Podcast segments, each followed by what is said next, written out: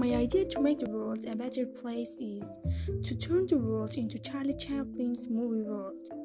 I mean a world of silence.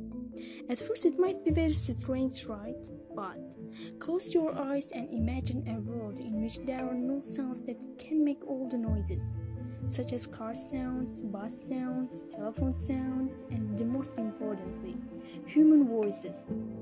Imagine a world in which you don't have to hear the screams, outcries, or sounds that wave around words of anger.